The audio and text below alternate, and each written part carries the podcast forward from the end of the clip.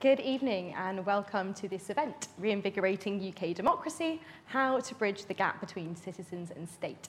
I'm Jess Sargent, Senior Researcher at the Institute for Government. Uh, this event is part of the IFG Bennett Institute review of the UK Constitution. And at the centre of the UK Constitution are its representative institutions.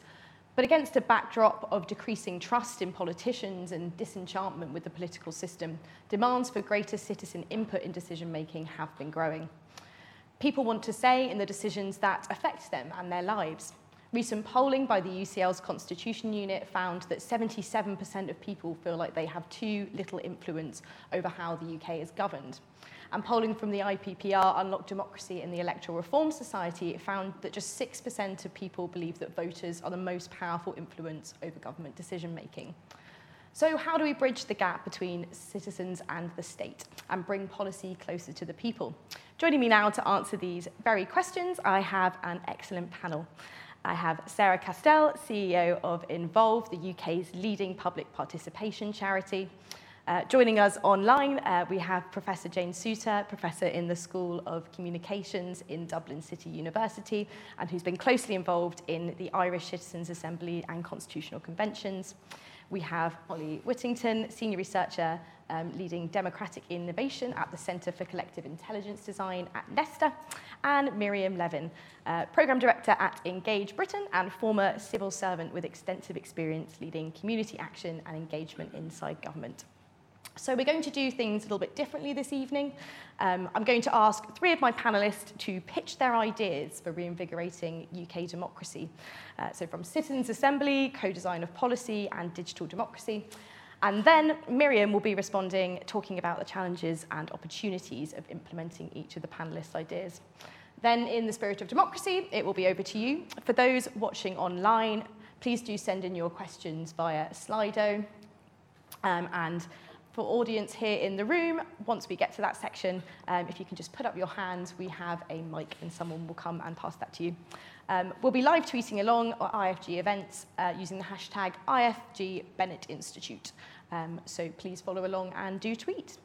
But without further ado, um, I'm going to pass over to Jane, who's going to tell us her idea for reinvigorating UK democracy.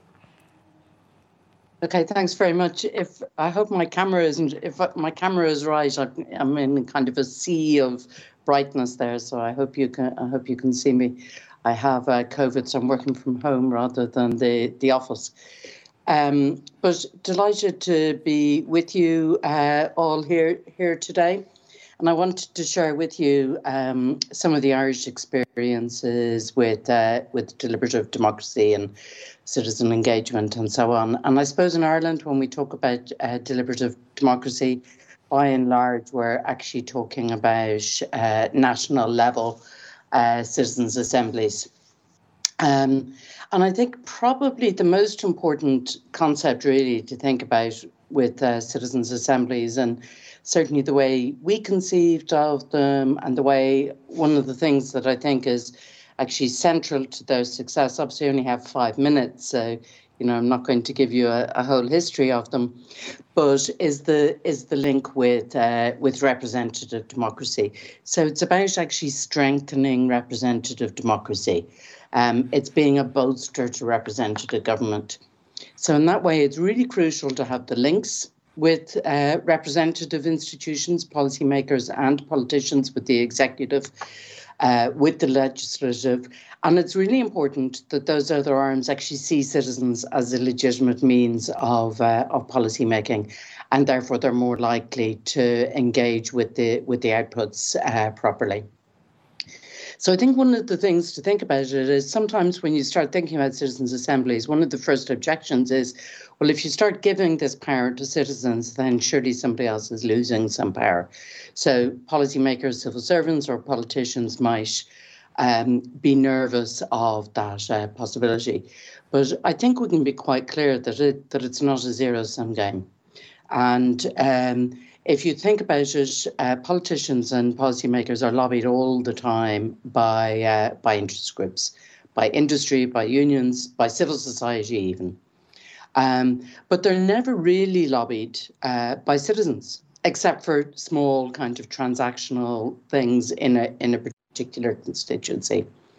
Um, so politicians rarely actually know what it is that citizens want. The closest they get is uh, is opinion polls or vox pops in the in the media, and that's like going into the pub sometimes and you know tapping somebody on the shoulder and asking them what they think. Um, so the difference with deliberative democracy is that we're actually asking randomly selected citizens what they think. But it's not only um, that they're randomly selected and therefore they're different to the self selected people who turn up at MPs' constituency clinics or write letters to newspapers or chair tennis clubs or whatever else it is that they do. Um, what it is is they they actually have to inform themselves. They haven't to listen to lots of evidence from both sides of a debate. And so, really, when you listen to their output, it can be considered a proxy for what an informed view of the public is once they've heard the, the evidence. So, that's very different to just asking somebody what they think in an opinion poll, some sort of top of the head opinion. And I think it's notable in the first Irish uh, Citizen Assembly in 2012, um, one third of the members were actually politicians, so they were MPs. Um, they debated about a range of issues, but the one that was uh, most well known was actually marriage equality. But I think it's really interesting in the interviews we did with them afterwards. The one thing that they all said is that they were really surprised by how seriously the citizens took it. You know, they, they had been thinking beforehand that random citizens would just come up with random thoughts, that they wouldn't be capable of making trade offs, that they wouldn't take it seriously, that they'd want everything, that they wouldn't be able to see that there were compromises needed, and, and so on. And to a, to a man and a woman, they said that they really enjoyed it because usually when they engaged with citizens, it was only because the citizen was looking for something. So they needed more car parking or they needed the football pitch done up or what, whatever it was. Um, so th- this was eye opening for them. Afterwards, now, our assemblies haven't had politicians in them except for actually a, a one that we're doing at the moment on um, Dublin and, and local government. Um, but I think the thing the way to think about it is in uh, the 20th century, it was probably fine that we just asked citizens what they thought every four or five years, gave them an opportunity to, to kick the rascals out, uh, if you like. But in a much more fast moving information age, in an age when people have much higher levels of education, much higher levels of engagement, much more ability to uh, see what's going on through the hybrid media system and so on, that that's no longer um, no longer sufficient. Um, and allowing citizens in is a gain for policymakers and for politicians because it allows them to build trust and closeness. It allows them to see what it is that citizens want, which means that they actually have a view that's different from those of the lobbyists who they're much more used to um, to listening to. Um, and the other thing, from the point of view um, of politicians and policymakers, I just thought I'd focus on that because I've such a, a, short period of time, is that it really helps them uh, where there's kind of inter and intra party divisions. So, you know, the most well known ones in Ireland were marriage equality, abortion, climate change. And all of those were issues where the, the largest party had serious divisions. You know, they had a a right wing group who had a certain view and a more progressive uh, group who had a different view. And I think, you know, there's the same kind of divisions and factions within um, all of the main British parties as well. Um, and so actually allowing citizens a voice allows the politicians the opportunity to bridge those sort of gaps that they have between them. And then if there's gaps, if you happen to have a coalition, if there's those kind of differences between coalition partners, um, bringing in the citizens' uh, voices can often um, allow a more conducive atmosphere to, to bridging those kind of gaps between uh, coalition um, partners um, as well. So, like we had the ones on marriage equality and abortion, which were very well, and a large number of others, which were very well known and led to referendums where we had to have constitutional change because we have a, a written constitution. Um, but others, for example, on climate change, is Ireland was very much a climate change laggard, and afterwards, partly as a result, um, there was a, a, a fairly ambitious uh, climate bill, and um, you know, we followed the Westminster Parliament in, in declaring um, a climate emergency. And I think it's um, interesting to think about kind of what are some of the reasons for that success. And having talked to colleagues in, in Scotland and in and in England, um, as well as in Dublin, I think one of the things was that, for example, there was a Westminster Citizen Assembly that was set up by um, a group of select committees, and it was an absolutely fantastic assembly, really well organised, really well run, fantastic evidence, and so on. But as far as I know, the most senior uh, civil servants in it were kind of executive officers or something. And afterwards, it seemed to run into some sort of problems. It didn't get the buy in from the executive that maybe the organisers would have wanted. Um, so I think there is this kind of trade off between what's called in the literature sort of a, a tight coupling uh, with the representative system. The, the Irish system is much more tightly coupled. So um, when the assemblies are set up, it's often um, a relatively senior civil servant. At the moment, it's a, a former secgentor president who, who's uh, who's running it. Now they have operational independence. There's no ongoing interference, but it is run by relatively senior civil servants. The last one was run by a very senior Irish civil servant, Catherine Day, who'd worked in uh, the European Commission. And I think that allows the policymakers and the politicians to build levels of trust and makes the kind of makes it more likely that um, you'll have a success, successful outcome. Now, of course, there's huge dangers in that, you know, because in an ideal world, one would have a completely independent citizen assembly. Uh, but we live in a real world.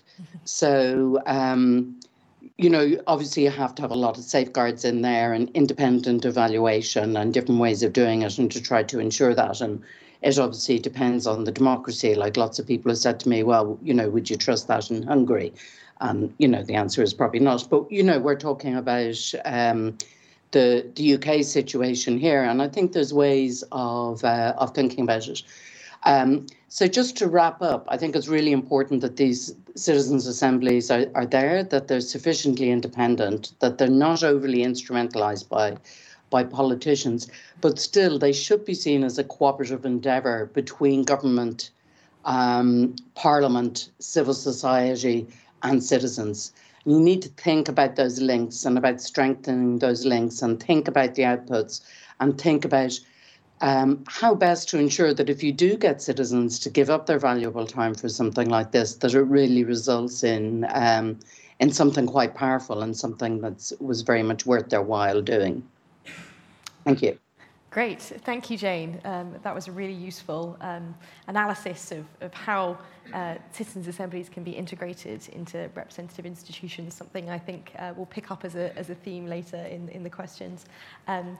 But next, I'm going to pass over to Sarah, um, who's going to talk to us about um, other things, uh, deliberative tools that aren't citizens' assemblies. Absolutely, thank you, and hello everybody. Um, so uh, yeah, I was told to bring along a big idea for bridging the gap between the citizen and the state. So I feel an absolute fraud because my big idea is the deliberative principle, which of course isn't my idea at all. And Jane has just talked about it in the context of citizens' assemblies um, very, very powerfully, and I think that's where it's probably cut through the best in, within that sort of formalised structure of the Citizens' Assembly, um, you know, across Europe, across the world, um, and in, in the UK as well, of course. But I, but I want to talk today about about deliberation as a mindset. I think the deliberative principle has some sort of superpowers that we could leverage to, to help us bridge this gap between, um, between citizens and the state, and that, that they benefit both sides, that there's a sort of win-win, if you like. Um, I was really interested to hear Jane talking about the, the politicians coming to the Assembly and saying uh, people, you know, they really can engage with these complex issues and they're not just giving random thoughts off the top of their heads. Um, I think one of the strengths of deliberation is that it sort of encodes in its process this this privileging of diversity, of diverse narratives, of the idea that we're all experts in our own lives, with the participatory principle that we, that we have this knowledge that we bring to everything. And it's very interesting the way to describe it because, you know, if you're on the right of the political spectrum, it probably sits well to think of it as common sense and learn why, wise lived experience and learnings from the ordinary people. And, and perhaps if you're on the left, you may, you may focus more on, on systems of oppression and marginalized groups who haven't spoken about their you know, their, their, their lives in ways that have been heard. But I think wherever you are kind of in the world, that that cuts through, that, that we're not just kind of some people who are sort of, some of us are idiots and others of us are super knowledgeable, um, that, that, that we're all able to kind of um, to bring this, this diversity of thinking. And, and deliberation, I think, works really well in a, in a kind of design approach, you know, with that kind of double diamond, you know, it, it, it opens up the diversity of perspectives. It gives us that difference of opinion by contrasting, we lead, it leads to innovative ideas. Um, you know, one of the principles of innovation in, in commercial settings is you, you put different things from different contexts together and you come up with a new idea, you get lateral thinking. And that's just one of the things that can't help but happen if you're sitting with other people and listening to them, um, you know, and, and letting them speak and, uh, and be heard. Um, the other part, I suppose, is that it then closes the diamond again because it allows us to settle on new stories and new narratives of the future. Um, uh, uh the other thing that deliberation is great at is making us articulate what lies behind and underneath the things we say and the things we think. So your, your person that you tap on the shoulder in the pub and ask what they think may mm. tell you what they, what they think about the health service or immigration or, or, or the, the rise in living costs or whatever, but why is that important to them and how does it fit with that overarching view of the world that they have will come out through a, a, a, sustained and well facilitated deliberative process. So I do think it's a, I, I think it's a kind of secret superpower that's already embedded in our democracy actually. We have a lot of deliberative processes in a lot of our decision making institutions, but they're not kind of, it's quite a shy process. It's not, it's not surfaced and it's not valued perhaps as much as it, as it should be. Um, so I just wanted to talk briefly about two spaces where I think deliberation is kind of gradually coming to the fore and being used more often and just encourage everyone to notice it more and to bang the drum for deliberation because I think it can, it can help. One is the space of, of co-design.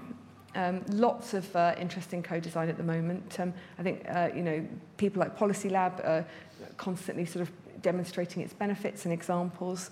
Uh, lots of the time I think it can be seen as everything that's around, you know, co-design, co-production, all sort of lumped in together. But I think I'm talking more about co-design for policy here as a, as a particular thing to focus on. Um, people coming together with some sort of design help to define a problem really clearly and then think about some solutions. So I think it's great to see it as an innovation process rather than a sort of creative kind of consultation I think sometimes people say, let's do co-design when they sort of mean, let's try and get people on board with the decision-making process and get them to tell us how we want the service to be, and then we'll do it how we want anyway. And then they'll go, yeah, we, we went to that meeting, so we agree. And, and it's kind of, it's not quite, quite that. At its, at its best, it's, it's much more holistic, much more creative, uses lots of tools like modeling and, and you know, collages and creative, creative tools which help us surface those kind of underlying structures of, of how we think about things, and again enables us to, to deliberate and bring that, that strength and creativity in diversity. So involved work with Joseph Rowntree Foundation uh, last couple of years ago um, to look at in-work poverty, and it was quite a long co-design process uh, along with people who had lived in in-work poverty, and they came up with lots and lots of solutions which could then be fed to policymakers from a much more kind of robust platform of uh, uh, you know they, they, they were quite um, they were quite broad and on that on that policy level but very practical uh, and things that made a lot of difference like uh, rights to secure work they were asking for and things around contracting and notice periods and things which might seem a bit detaily if you're trying to think of the whole picture but actually when you came down to what made the difference to people's everyday lives those were the things that that made the difference um, and, and things like ex more external scrutiny on labour market inspection, which I'm not sure is something would have, that would have come out of a, of a research process or an opinion poll or something like that, or even from the designers just working by themselves and not engaging the public. Um, the other brilliant example that's happening at the moment, which I won't talk about too much because Miriam's here, but um, she can speak to it, but the work that Engage Britain is doing, um, in Involve has worked with Engage Britain, um, convening a people's panel to talk about what the biggest challenges are facing the health system, the health service. Um, the two biggest themes that have come out. One is around the workforce, recruitment and retention of people in the workforce in health and care, and the other is around the lack of joined up communication from the user point of view of the service. And that, that I, I do love that one because literally everybody always nods, don't they? Because all of us have had those experiences, every single person has, has known what it's like to, to, to fall through the cracks of a different bit of the, of the system. And so those big ideas that come absolutely out of the lived experience that, that, that counts um, are then being put forward through a more co-design process with groups of stakeholders giving ideas and then designing policies for change, which are then going to be turned into um, very, very concrete policy solutions. Um, and I'm sure Miriam will take questions on that and describe it much better than I can. Um, but I think that's, that, that, that to me is, I think, the heart of what, what co-design can do. And I think when we've seen the benefits of that project, we'll be able to push forward much more and say, really this should be a part of all our policy making processes. It's, it's something that it's not, it's not difficult, it's not unknown, it, there's a very well trodden set of methods and approaches and it wouldn't be hard to bring it in and really can we afford not to. that was my first one. I'll be brief on the second. Um, again, Jane talked about how the citizens' assemblies have become uh, associated perhaps with national level decision making, but obviously in the UK at the moment there's a massive focus on the local, and the levelling up agenda means that ev every, everyone from the very smallest sort of local institutions to the, the bigger local and regional ones have to think about um, how we are talking to our citizens and, and helping them understand what levelling up actually means to them. And there's, there's concurrently a big movement for citizen power and the idea that, that citizens can be trusted with decision making, particularly in local areas, uh, and giving them autonomy over the services that they, that they need to use. And, I, and again, I think deliberative approaches can help make those links between the, the, the sort of untrusted and worried local councils kind of who feel a bit beleaguered and worried about engaging with people and the people who don't feel listened to, the people who feel that decisions are being made on a national level far from them. There's a lot of polling that says that recently. Um, and I think that the key to that is to work out what people can influence. And there's a lot more than you might think. So there's that great model for change that I think the Centre for Sustainable Energy did a kind of lovely circular model. The, the Climate Change Committee use it around all the different spheres of influence that local authority has and, and around things like infrastructure and budgeting and all sorts of decision making that perhaps you wouldn't think of public engagement as being key to, like, you know, the purchasing for uh, things that are um, part of the part of the infrastructure in towns and cities that maybe maybe they're seen as kind of quite quite dry or not very amenable to public public consultation. But actually you could you could engage much more and especially in this time of constrained resources um, you could help people think through the trade-offs you could help them decide what to do. And the the, the campaign for the um, the community power act has some really interesting ideas in it like saying that we should give everybody the right to come together as small community groups and buy um, land and property and things which are up for sale in local areas and turn them into community spaces if they can make the case for doing that. And that's quite an interesting sort of, uh, it's, it's a policy lever at a different place, which would then lead to more deliberative, deliberative work and expansion and discussion between the different uh, um, people and decision makers in a local area. So I think it's, yeah, it's deliberation to bridge that gap between old models of decision making and new ways of, of brokering power um, in local spaces as well. Um, so th those are my sort of two examples. Um, I'll make a very final point if I have one more minute. Um, during COVID, we saw a lot of things fall through the gaps. We saw a lot of lines of accountability being muddled and people not being sure who was responsible for things. And we also saw a lot of people and institutions stepping up and, and filling those gaps. And we saw communities kind of come together and, and work together. And that, in a sense, that gave us this sort of little window of opportunity to create a new narrative of relationships between decision makers and people. And I don't know what you all think, but I, I feel that's almost that window slightly being lost again as we move away from the pandemic. Um, and, and I think we should really fight to, to keep it open, um, and particularly when it comes to creating an, a shared narrative about what we can learn from the experiences that we've had and how we want to take them forward. And I don't want to finish without remembering that five years ago today in Grenfell, there was a terrible tragedy. I live in Shepherd's Bush, where I remember that night very well. Um, and that community doesn't feel that they've been engaged and talked to and, and been part of the shaping that narrative of what's happened, how we've learned from it, and how we move forward. And again, I think some of the, the principles or, or, or responses that you get as a deliberative practitioner, if we all had those a little more in our public life, that would help us to avoid these kind of travesties, I suppose. So thank you. I'll leave it there. Great, thank you, Sarah. Um, some really useful examples there, and great to, to bring it back to uh, what's what's important and what matters there. Um, great. Um, over to you, Ollie. Jess.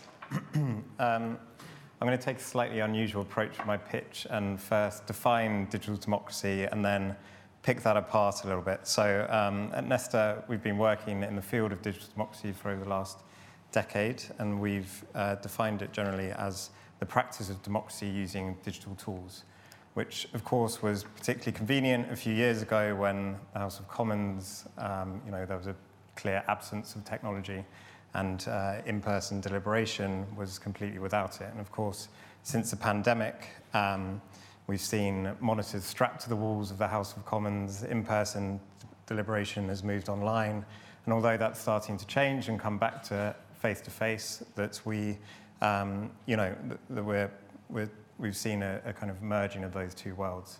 And in that sense, it's a little difficult to separate the digital from the democracy now. So we can't really focus on the stuff that happens online without considering the rest of it.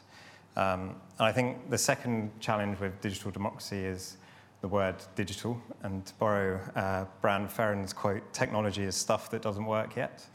Um, and I think we often think that with digital democracy is that we're talking about kind of bleeding edge of new forms of participation that are a little hard to um, to, to grasp with. Um, and you know, we're not necessarily talking about things like e-petitions, uh, signing petition online, because it just works. It becomes part of our day-to-day.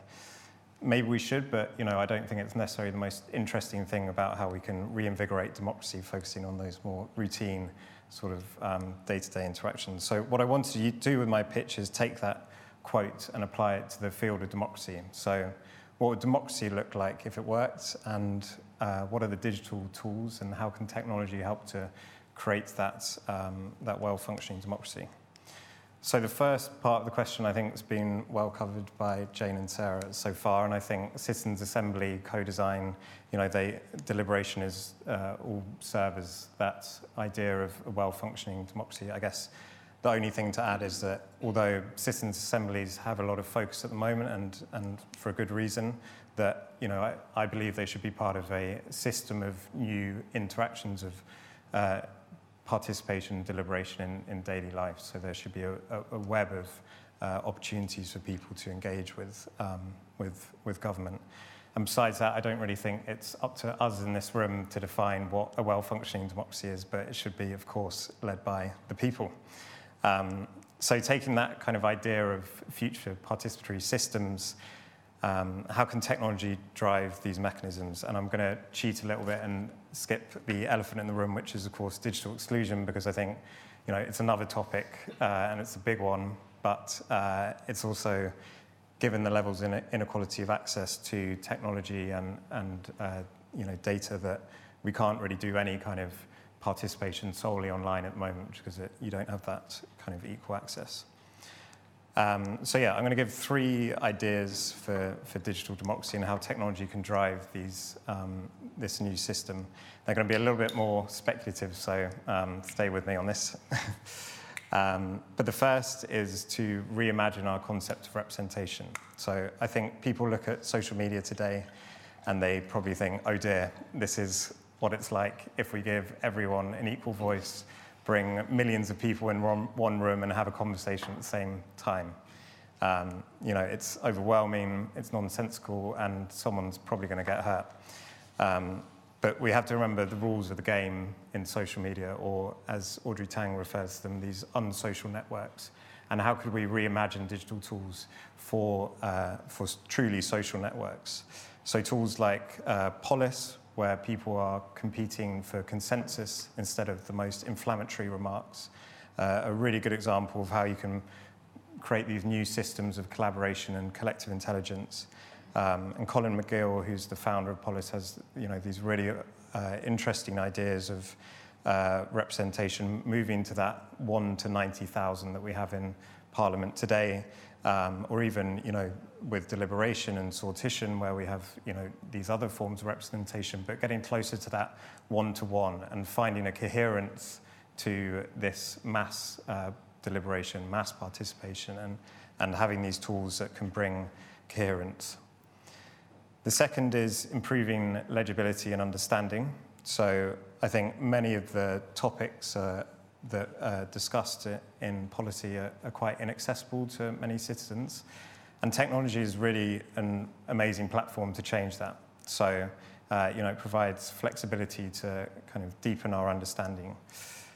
I'm going to talk just as I could take various different examples, but augmented reality is an interesting idea with that. So if you're thinking about urban planning and architecture, taking concepts and uh, language and drawings that are completely inaccessible to anyone without a uh, who's been trained in that and using tools that mean that anyone with a device can look at a built, the built environment around them, their environment, and give meaningful input of what that would be like to experience. But not just a deeper understanding of the impacts, but also leveling the playing field of contributions and how they might be able to um, influence those designs.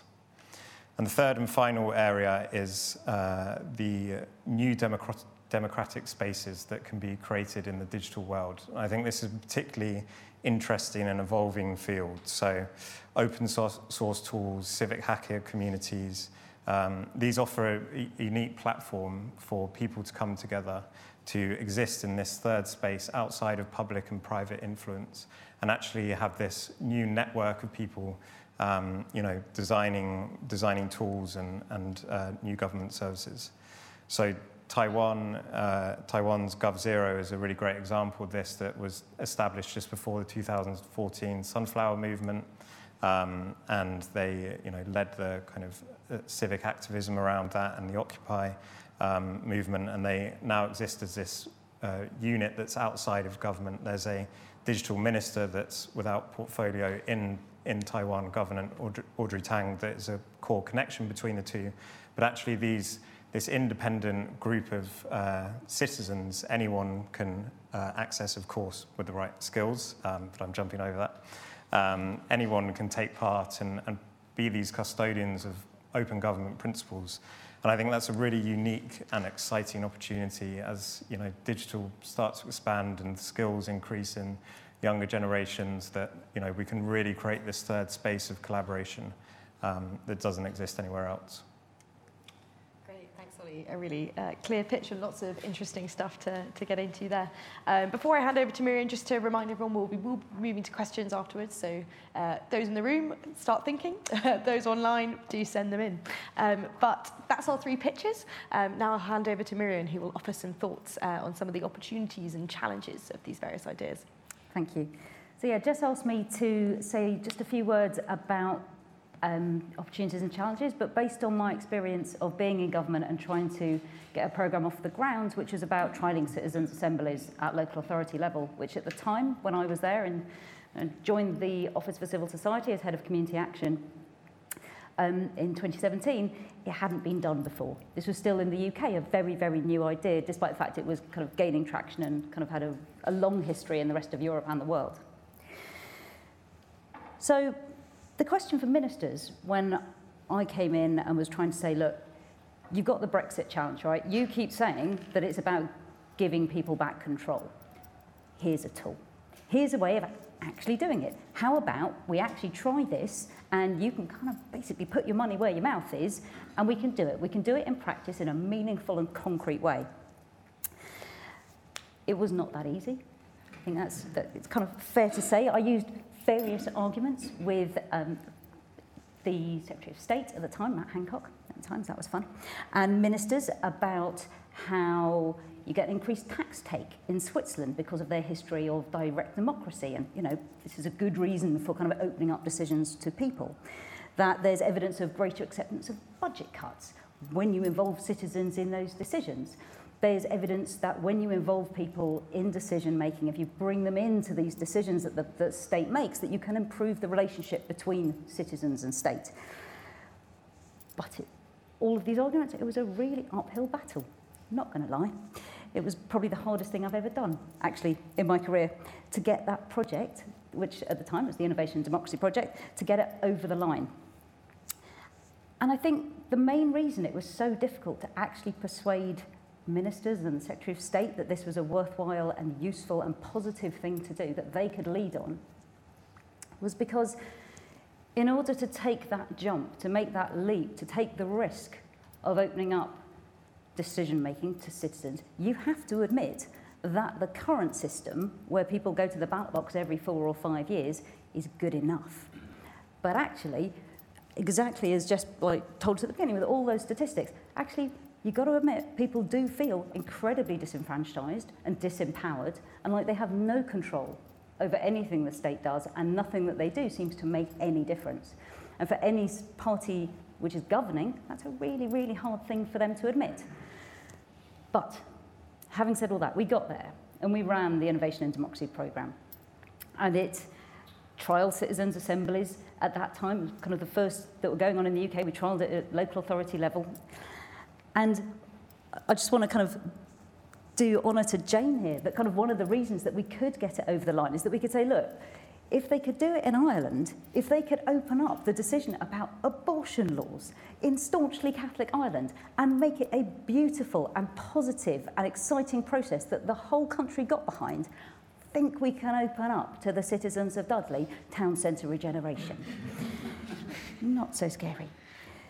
So we did get it over the line did run the project. It went really well. We worked with Involve and the Democratic Society, and it was great. We've got fantastic evidence to show the impact it had on the local authorities that took part and how positive it was for them, what a difference it made, and also to the people that took part and the impact of actually having power and feeling like, for the first time, I have been listened to. For the first time, I am in a room where I've got some power and I've got something to say, and I'm talking to all these people who I would never usually have any connection with, and together we have reached a conclusion that otherwise the local authority wouldn't have reached. And that was incredibly exciting.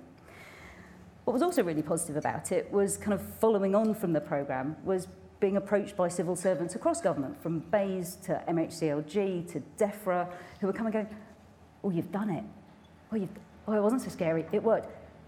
How can we build on this? How can we take the lessons from this into the citizen engagement work that we're doing around the policy making that they're doing? But having said that, I do think we've got an incredibly long way to go in terms of government policy making across the board. In general, the way Westminster works, as I'm sure a lot of people in the room know, involving people impacted by the policy that is being formulated is very, very rarely done in reference to the people who are at the coalface, who are like facing these issues day in, day out, who know what the problems are and who know what the solutions are. It is done generally in a bubble in Westminster or Cardiff or Holyrood, which doesn't really open up that process to the citizens most impacted. So I won't talk about it too much. Sarah's done a fantastic job of talking about what we do at Engage Britain. But at Engage Britain, what, what we're trying to kind of show is that it is possible to do policy making in a different way, that it is possible to open up the policy making process and build policy packages from the grassroots up that really put people at the heart of understanding what the challenges are and building out the solutions to those challenges.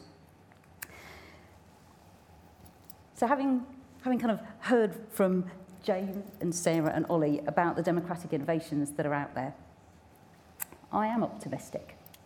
Actually, I think naturally I am an optimistic person. And I think there's a lot that we can do to build on what the OECD calls the deliberative wave, which has taken in hundreds and hundreds of examples now of deliberation and citizens' assemblies and processes of democratic innovation across the world. And the UK can be part of that kind of wave and that process. I can envisage a world where you've got national government and local government and businesses and public institutions institution, institutionalizing kind of that opening up to citizen engagement in their decision making. But to end, I suppose I want to come back to something that, that Jane said, kind of right at the beginning, which is that citizens' assemblies, deliberation, digital democracy, they're just tools. And as tools, they're only as powerful as the body that wields it. Their power comes from the contract between citizens and state that says if citizens are going to give up their time and their thought and their energy into working together to come up with new ideas and to come up with solutions to these huge, often intractable problems, that the state will listen and will act on what citizens have like collectively come up with.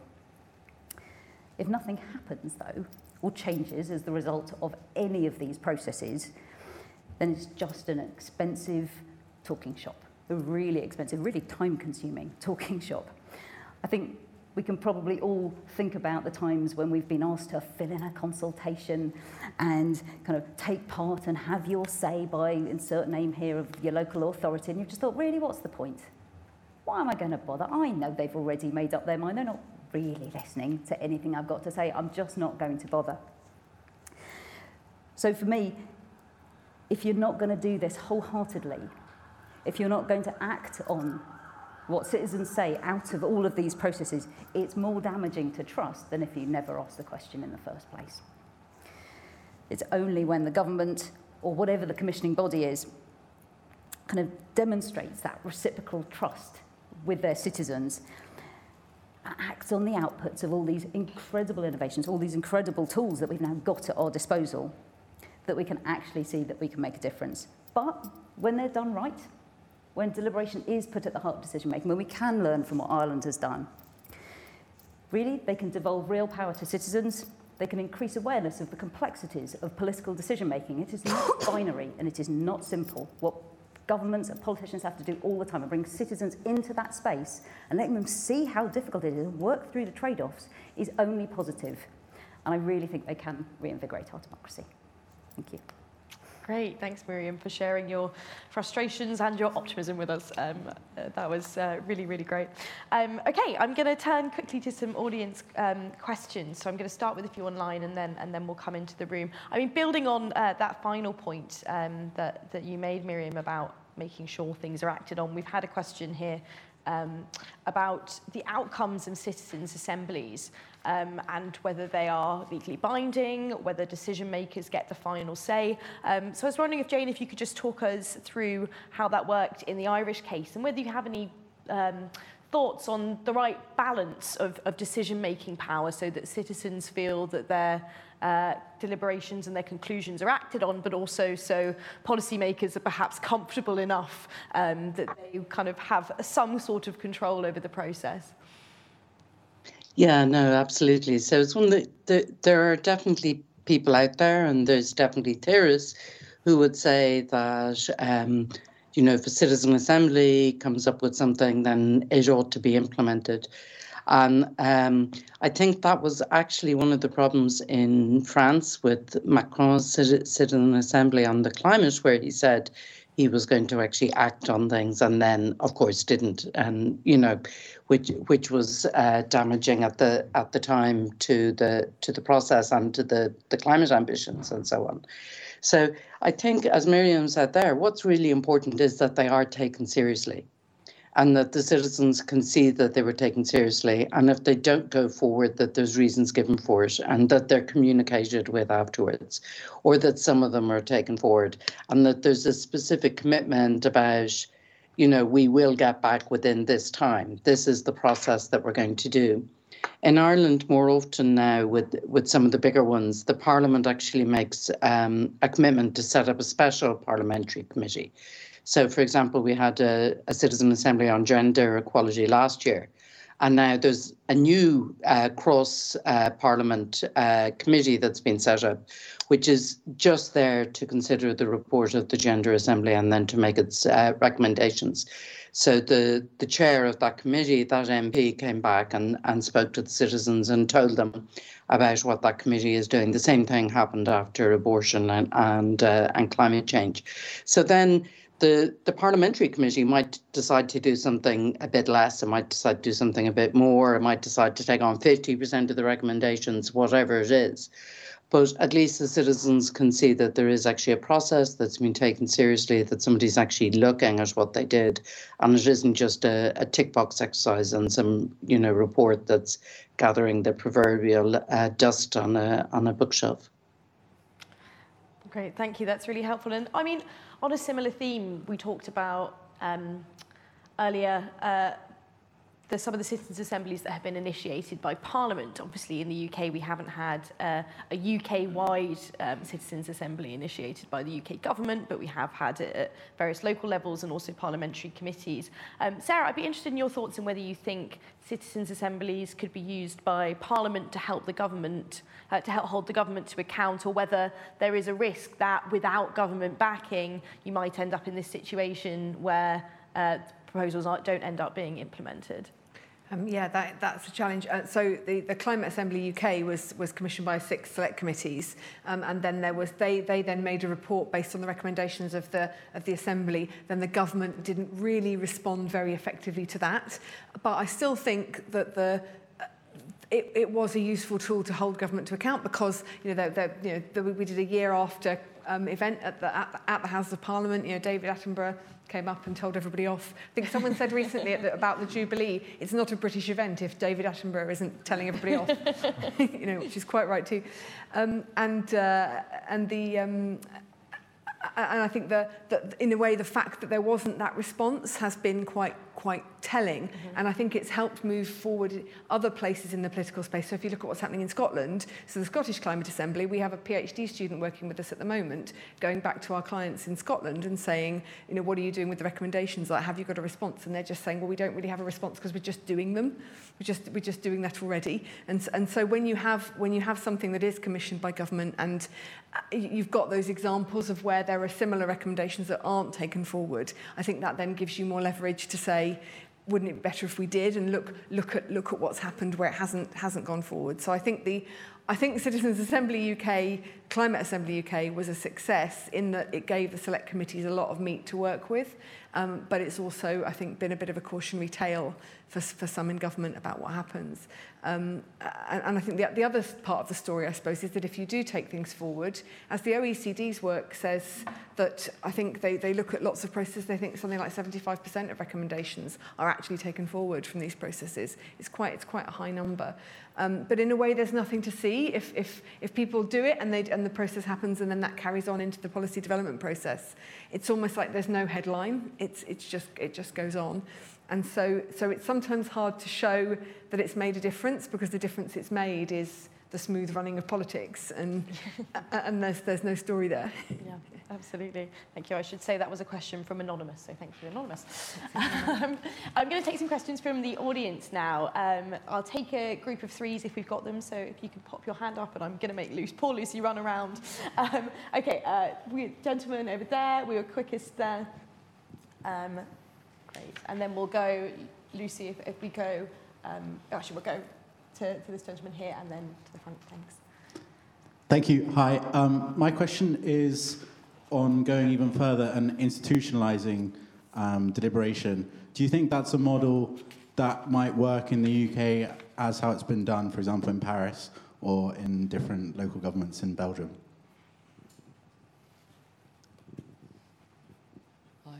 Thank you. Um, the, the, panel alluded to the weakness of our current democratic system, and I'm thinking about um, our electoral system in particular. How much do you think the, these systems um, can mitigate those challenges, and how much is it sort of an insurmountable obstacle that has to be tackled first?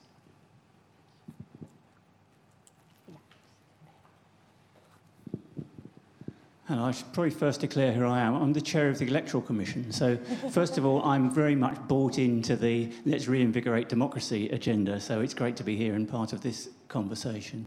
And uh, as we've been talking, I think work we're doing to modernise voting could really benefit from a deliberative approach to it. So, there's a kind of crossover there about how we kind of reinvigorate some of the processes of representative democracy. But my question for the panel is could we be doing more with schools to get children in the habit of being more demanding in exercising their voice when they become uh, able to vote, but also able, hopefully, to deliberate and engage with what's going on in the wider society? Thank you. Great, thank you. Um, I'll let Miriam have first pick um, of those questions. they're all really exciting. Um, do I think the UK can institutionalise deliberative democracy? Um, I think we're going to struggle at national government level. I don't think the will is there. Not yet. But I think at local authority level, I think there's a lot of interest, and a lot of excitement. In fact, it has, correct me if I'm wrong, been institutionalised in Newham in London. They've set up a standing citizens' assembly with rotating members that determine the um, agenda that should be discussed, and then they deliberate on those particular agendas, and those are taken forward by Newham Council. What they have is a, is a mayor who is absolutely 100% behind citizen assemblies and that um, kind of model of citizen engagement. So I think there's, I think the way this gains traction is showing by doing. Look, let's just do it. It turns out it's not that scary. It is entirely possible and it's got all these positive effects. And I think what I'd hope for is that that would have a snowball effect as it becomes almost impossible to conceive of making local authority decisions and then ultimately national, national level government decisions without like instituting some sort of kind of deliberative process. It should just be the way things are done. Do I think we'll get there soon? Probably not. Do I think we'll get there eventually? I really hope so. Really quickly, can I just touch on kind of your question about could we do more with schools? Definitely yes. I think if we can, I think we have to start though with political literacy. That I think the political literacy in this country is incredibly poor. It's not taught, it's not part of the curriculum. I think if we can like learn with children kind of that there are avenues through which you can have your say, make a stand, you can take your you can take your stand kind of as a political representative, but you can also talk to your local councillor like this. You can use these channels like that. Just even just what exists at the moment, there's a whole load of work we can do to kind of make that part of the general discourse. And, and for me, it's until the point where, like, you are quite likely, it's quite possible that you'll get a letter saying, you know, you've been selected for jury service. You know, So it becomes so part of the national psyche that you might get selected to be on a citizen assembly to do a thing, that if we can institute that with our children, so they are part of decision making in their school environment, school councils, that they can sort of learn, again, learn by doing that this stuff is possible and understand the local and national political processes that they can play a role in, I think that can only improve and kind of help, again, to institutionalise because it becomes normalised. Great, thank you. Um, Ollie, over to you. Do you have any thoughts, particularly, I suppose, on, um, well, either the electoral system or methods of voting? Are there opportunities to modernise those as well? Um, definitely. I mean, we're working in three pilots across the Nordics at the moment with uh, participatory budgeting and citizens' assemblies and looking at how open source technologies can be used in those. And, um, you know, it's, it's really changing how people are interacting with it. Um, and I think it is bringing that uh, kind of always on democracy into reality. So, not that people have to participate 24 hours a day and be voting on policy and get completely exhausted of it, but that they can participate when and, uh, when and how they want to. I think um, on the kind of institutionalizing side, because that's a big part of our study as well, that um, we've, we've seen kind of various opportunities of how to kind of get into the narrative in, in institutions. I think Jane touched on some of them of like political deadlock um, when a policy area is considered unpopular um, and when the political party doesn't have a strong stance on it. So some of these emerging areas that can be really useful to, uh, to, to uh, initiate a participatory or deliberative process, but then scale that. So, you know, once people take part, they often do become um, converted. You know, it's quite a, it's a powerful process, and that cultural transformation, both within institutions, so exposing more people in government to these opportunities, and the the people that take part as well. I thought with the climate assembly that was particularly powerful. Not necessarily the impact to the outputs, but the impacts on the individual individuals that took part that you know might not have been engaged in politics at all, but then become part of their local council, then become activists in climate change. And I think when we think about the scale of challenges we face, that's a really powerful motivation to just do it. Let's get going. Great, thank you. I think we'll can probably squeeze in a couple more in the room, um, particularly from any women. yes, over here. Hi everyone, um, my name is Georgie Dennis. Uh, I'm CEO at SciApp. We're a new um, tech startup designing a deliberative democracy platform. Um, I was reading about Edmonton, Canada, that had a deliberative democracy effort on modernizing voting, um, and the recommendations from the citizens wasn't taken up by the political leadership because they weren't bought in to the process. So the process was led by policymakers, um, but the political leadership kind of weren't part of that other than to receive the report with the recommendations. So my question is, what's the best way to engage um, leaders, especially representative elected leaders, um, in deliberative democracy? Great, thank you. And just the gentleman at the back will give the final question. Hi, um, my name is Mike. Um, I've given um, written evidence to three select committees um, nine sets of evidence, and it's been a bit more successful than I'd imagined. It gets read, it gets published, occasionally gets questioned. Um, I wouldn't recommend uh, students learn to write WPQs, written parliamentary questions, would be a very bad experience, I think. But the writing a, a submission for a select committee would be useful. I think I'd be particularly interested in how that might be finessed.